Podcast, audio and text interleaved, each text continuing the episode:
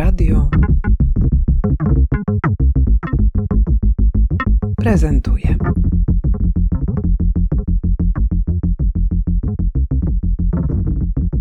Olga Micińska, artystka wizualna, rzeźbiarka i stolarka. Pracuje zarówno właśnie artystycznie, ale też rzemieślniczo. Obecnie przygotowałam wystawę w Muzeum Warszawy pod tytułem Gildia. Skąd pomysł na gildię? Czym to jest? Brzmi jak wezwanie do e, stowarzyszania się na zupełnie nowych zasadach. Co jest podstawą ideową gildii? Pomysł wziął się w zasadzie z mojego takiego codziennego doświadczenia pracy, bo rzeczywiście oprócz takiej praktyki artystycznej, pracy przy, przy wystawach, publikacjach, warsztatach, tego typu inicjatywach, też po prostu pracuję stolarsko i to od lat. Jest to coś, co lubię i nie traktuję wyłącznie jako sposób powiedzmy utrzymania się jako artystka, ale też y, sposób rozwoju tylko takiego bardziej technicznego, ale przyznam, że jest to też coś, co daje mi dużo takiego pola do refleksji nad y, warunkami pracy, nad y, właśnie różnymi kwestiami związanymi z technologią albo zasobami.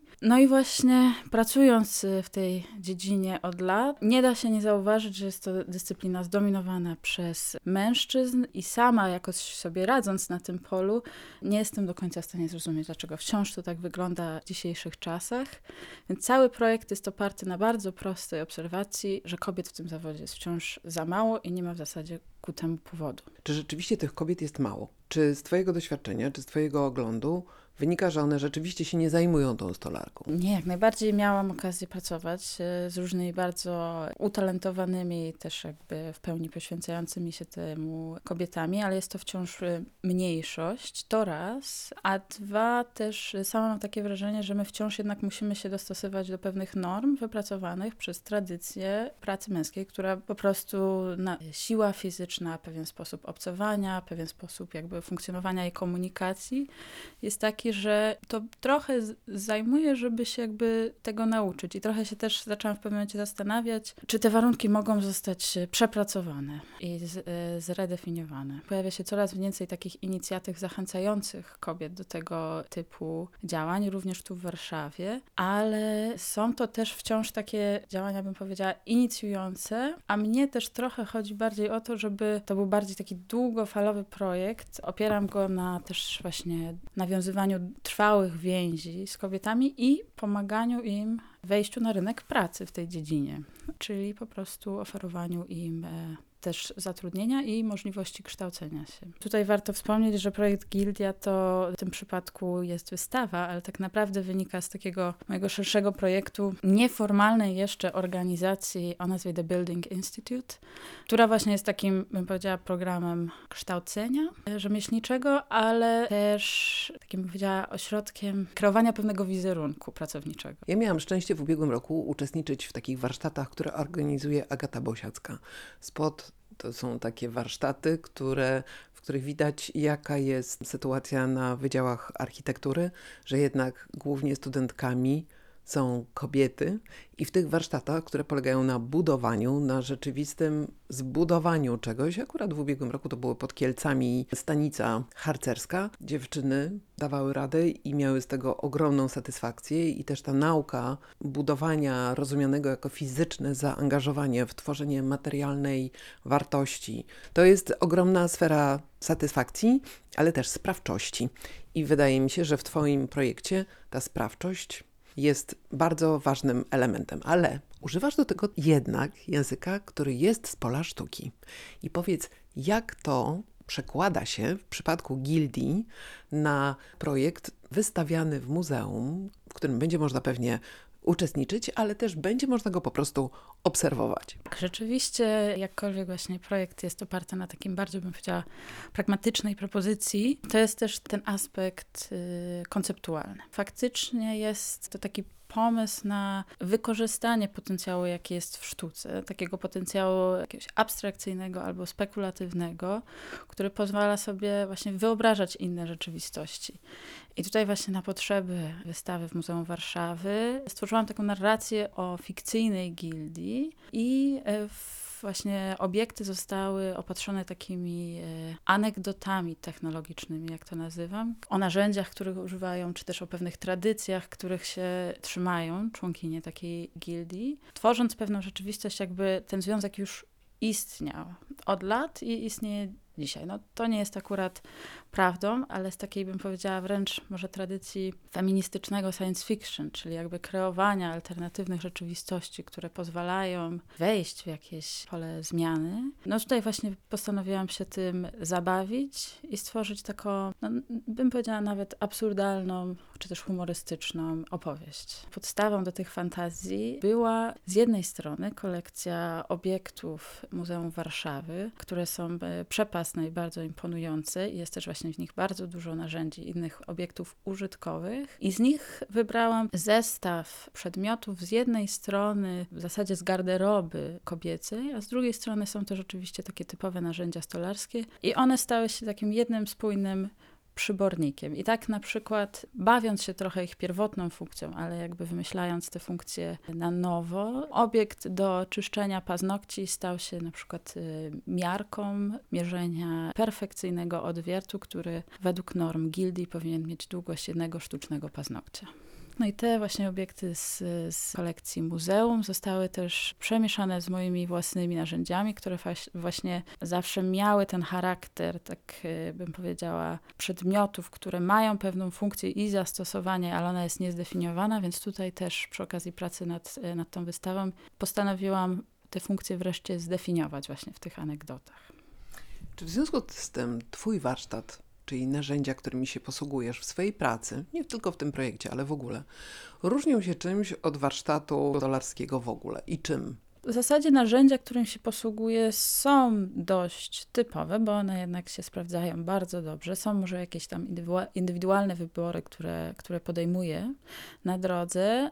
Myślę, że jeśli już jest coś innego w moim e, sposobie pracy, to y, podejście właśnie w traktowaniu y, materiału, albo właśnie y, współpracy, bo też jakby często po prostu są pewne takie nawyki pracy, nie wiem, powiedzmy tempa, czy też nawet ustalania odpowiedzialności i tak dalej, które są utrwalone, a, nie a, a może warto je też przemyśleć takie rzeczy. Też właśnie y, sposób obróbki drewna, czy zawsze musi być jakby wykończony, wypełnione żywicą pewne wady naturalnego drewna, czy nie można ich zostawić takimi, jakie są. Więc y, tu bym powiedziała, że może są jakieś różnice i jakby myślę, że ta działalność na polu artystycznym też w tym pomaga, bo trochę pozwala na taką większą wolność niż ograniczenia często narzucane przez właśnie rzemieślnicze tradycje. Czy do gildii będzie można się przyłączyć? Czy to jest wezwanie do uczestnictwa? Tak, zdecydowanie. Zależy mi też y, na tym, żeby budować możliwie szeroką sieć połączeń. No tak jak wspominałam, ta inicjatywa, która stoi za gildią, czyli The Building Institute, to jest wciąż jeszcze bardzo nieformalna organizacja. To jest e, tak naprawdę taka platforma, która staje się pewnym takim hasłem, ale też takim punktem odniesienia, do którego rzeczywiście za, zapraszam coraz e, więcej osób. I ponieważ inicjatywa jest wciąż dość eksperymentalna, to samej mi trudno przewidzieć, w jaką stronę to pójdzie, ale zdecydowanie jest e, oparta na, na otwartości i, no i budowaniu właśnie siatki połączeń. Ten twój projekt, on oczywiście w takim wymiarze instytucjonalnym jest e, niezwykle interesujący, bo gra ze zbiorami muzealnymi, nadaje im nowe sensy, powoduje, że coś, co jest muzealnym obiektem, staje się treścią interakcji społecznej. No ale ten twój projekt pojawia się w trudnym momencie dla świata, kiedy o budowaniu, odbudowywaniu, włączeniu się bardzo różnych osób, ludzi, grup w proces odbudowy już się w tej chwili rozmawia. Jak ty widzisz tę rolę swojego instytutu, o którym mówisz, że jest taką jednostką eksperymentalną w budowaniu właśnie tych idących w poprzek przyzwyczajeń myślenia o tym, kto może budować, kto może wznosić miasta, mm, kto może być odpowiedzialny za budowanie materialności. No tak, jest to dość rzeczywiście duże pytanie, odbudowę. Przyznam, że ja sama wciąż się tak też nieśmiało poruszam w temacie i sama go testuję, więc na pewno jeszcze jakichś wielkich tutaj e, planów nie mam, ale zdecydowanie to, że już na tym etapie ten program zaczął jakoś tam powiedzmy działać i się sprawdzać, rzeczywiście daje do myślenia, że jakby można, że można iść coraz dalej i można jakby proponować udział w projektach, które są właśnie niekoniecznie czysto komercyjne, ale też właśnie społeczne. Też przyznam, że od lat pracowałam albo indywidualnie na zlecenie, albo dla kogoś, a tutaj pierwszy raz pojawia się też taka perspektywa zbudowania zespołu. Jakby zespołu, który ja też jakoś powiedzmy no, no nie chcę, no, kuratoruję, powiedziałabym, jakoś nim kieruję. I to rzeczywiście otwiera bardzo dużo różnych klapek i możliwości, i to, że to jest projekt y, tak na pograniczu czegoś bardzo praktycznego, tak jak po prostu właśnie praca budowlana, praca y, stolarska i sztuki, według mnie otwiera tych możliwości znacznie więcej i też umożliwia dojścia do projektów, czy też do osób, czy też do instytucji, które starają się właśnie w możliwie progresywny sposób y, też myśleć i działać. Choć tutaj też muszę przyznać, że, że no bardzo ważne jest dla mnie utrzymanie tych relacji ze środowiskiem rzemieślniczym, bo to jest, y, bym powiedziała, taka dla mnie najlepsza weryfikacja projektu. Wiele dzieł sztuki, które oglądamy jako twórczość artystów i artystek tak naprawdę powstaje dzięki rzemieślnikom. Te połączenia czasem są wskazywane, ale najczęściej giną gdzieś pod tym wiodącym nazwiskiem, które sygnuje dzieło sztuki. Powiedz, jaka jest Twoja opinia na temat mm, relacji tych dwóch środowisk? Jak te relacje się układają? Znasz zarówno rzeczywistość polską, tu studiowałaś, tu się uczyłaś, jak i tę zachodnioeuropejską, no bo na stałe działasz w Holandii. To jest bardzo interesujące napięcie między tymi dwoma grupami. Tak, rzeczywiście jest. Zastanawiam się też, na ile to jest napięcie. Może to jest też swego rodzaju relacja, bo też ten sposób y, pracy po prostu oferuje właśnie podwykonawcom zlecenia. No dla mnie to jest o tyle też ciekawe zagadnienie, że ja sama też czasem w ten sposób pracuję. Czyli oprócz tego, że sama wybieram po prostu, y, podejmuję taką świadomą decyzję, żeby swoje prace wykonywać y, własnoręcznie. No obecnie właśnie, tak jak mówię, też z uczennicami, ale, no, ale to jest na takich warunkach, bym powiedziała, właśnie nauki bardziej niż asystowania. To też zdarza mi się dostawać właśnie zlecenia albo od innych artystów, artystek, albo na, od instytucji na wykonanie takich elementów bardziej technicznych do prac artystycznych. I ja tego nie unikam. Uważam, że to są po prostu ciekawe zlecenia, gdzie dialog tak naprawdę też jest bardzo pouczający i jakby taki edukacyjny dla obydwu stron. I przyznam, że bardzo mi odpowiada taka pozycja pomiędzy właśnie pracą ściśle artystyczną, konceptualną, a tą taką bardziej techniczną, bo uważam, że to też są pewne kompetencje, które można zaoferować i wykorzystać e, w świecie sztuki. I rzeczywiście miałam taki moment, kiedy myślałam o tym jako o pewnym rodzaju napięcia, a potem tak postanowiłam, że może jednak po prostu pójdę w to dalej i bardziej zaobserwuję po prostu, na czym taka współpraca może polegać. I muszę przyznać, że z takim bardziej miękkim, cierpliwym e, podejściem te rezultaty współpracy były znacznie ciekawsze, bo też oparte po prostu na wzajemnym zaufaniu i jakimś takim zaangażowaniu. Więc muszę przyznać, że wynikają z tego e, bardzo e, ciekawe i rozmowy, i kontakty, i, i takie właśnie zupełnie inne podejście do obiektu artystycznego. A czy to przenikanie korzyści jest obustronne? Bo fajnie powiedziałaś o tym, że jakość pracy rzemieślniczej rzeczywiście dodaje temu efektowi pracy artystycznej. Ale czy współpraca rzemieślników ze światem sztuki współczesnej niesie pewne wartości w tę drugą stronę? Czy sztuka zmienia rzemiosło? To jest. Y, pytanie, na które no, no, trzeba by zapytać może więcej takich podwykonawców, czy rzemieślników, jakie mają do tego podejście. No ja tak jak mówię, ja, ja bardziej zajmuję taką pozycję pomiędzy, więc ja taką dużą otwartość właśnie na różne eksperymenty i zmiany mam i też myślę, że bywa i tak, że, że właśnie powiedzmy te artystka czy artysta, który przyjdzie do mnie z pewnym projektem, który jest bardzo trudny do wykonania i którego sama może bym nie wymyśliła, bo od razu wiem, co to oznacza dla produkcji, by celowo czasem staram się nie stawiać w takiej sytuacji, to okazuje się to wyzwaniem, które rzeczywiście czegoś i, i mnie uczy i jakby dalej pozwala rozwijać pewne umiejętności. To na pewno. No, z pewnością są i tacy wykonawcy czy wykonawczynie, którzy, którzy stawiają większy opór, ale też nie generalizowałabym, bo myślę, że postaw jest tyle co osób.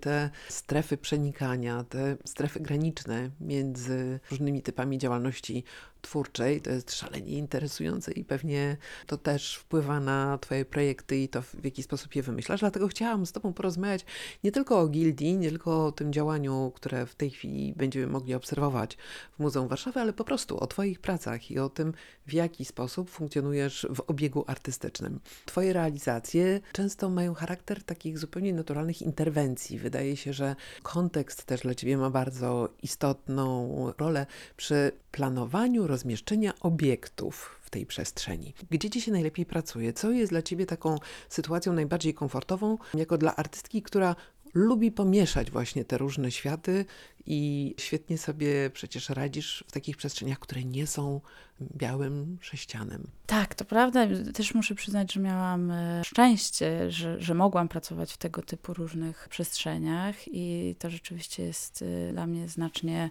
ciekawsze zadanie. Nie mam chyba ulubionego typu przestrzeni, no bo tak też jak mówisz, e, zależy to od kontekstu, więc ten kontekst jest dany i, i, i jakby on się staje też jakby pretekstem do pewnego rodzaju działania, ale faktycznie to, co często staram się zrobić, to ja to tak czasem mówię, jakby e, wziąć obiekty w cudzysłów, czyli, czyli żeby one w bardzo minimalny sposób odeszły od, swojego, od swojej pierwotnej funkcji. Mówię tu właśnie na przykład o narzędziach albo przeznaczenia, bo, bo często też te moje prace rzeźbiarskie przypominają po prostu obiekty użytkowe, z tym, że wciąż one tylko przypominają, czyli są tak naprawdę ostatecznie tej funkcji praktycznej pozbawione. I to jest to takie ciekawe dla mnie przesunięcie i ta bardzo cienka granica właśnie pomiędzy pomiędzy obiektem codziennym a, a artystycznym.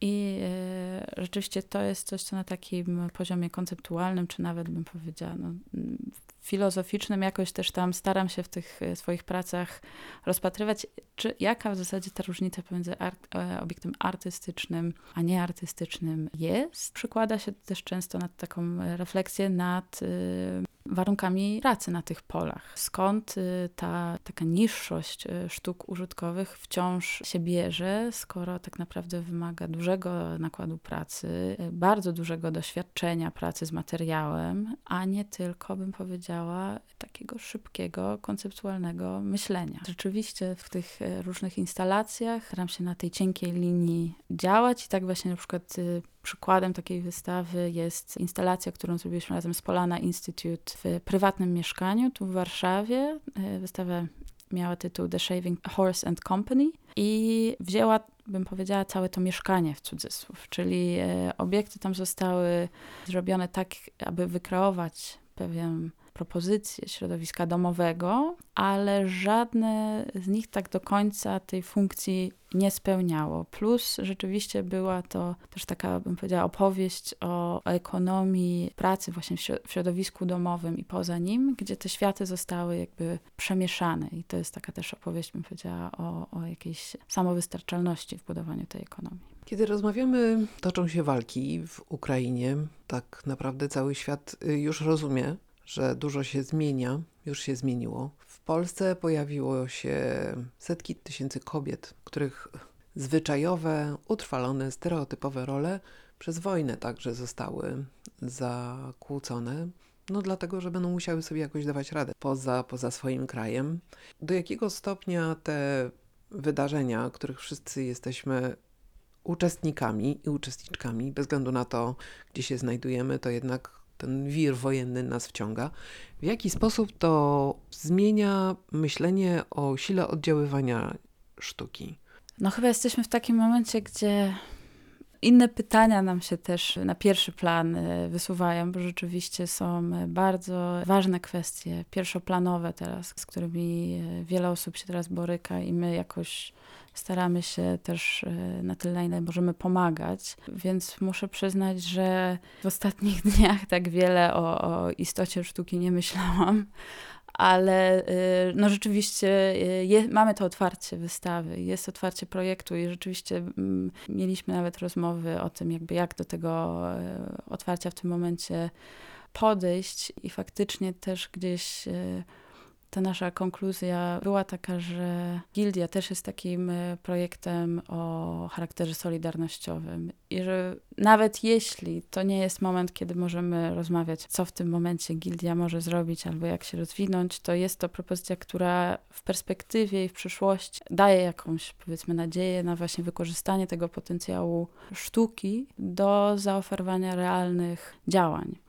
I takich, y, takich działań na polu sztuki widzi się coraz więcej. Obserwuję to zwłaszcza w Polsce. Muszę przyznać, że właśnie w Holandii, gdzie mieszkam, sztuka współczesna jest y, często, bym powiedziała, mniej upolityczniona. A tutaj widzę, że rzeczywiście ta y, potrzeba odpowiedzi na wiele wartkich tematów przenika do świata kultury i sztuki, bo po prostu inaczej osoby może już, już jakby nie są w stanie funkcjonować, no, że, że po prostu są pewne priorytety. To zaprośmy w takim razie do uczestnictwa w gildii. Do kiedy będzie można nie tylko obserwować, ale też zmieniać swoje podejście, podważać stereotypy i angażować się? Wystawa trwa do 28 sierpnia tego roku. Zapraszam. Bardzo dziękuję za rozmowę.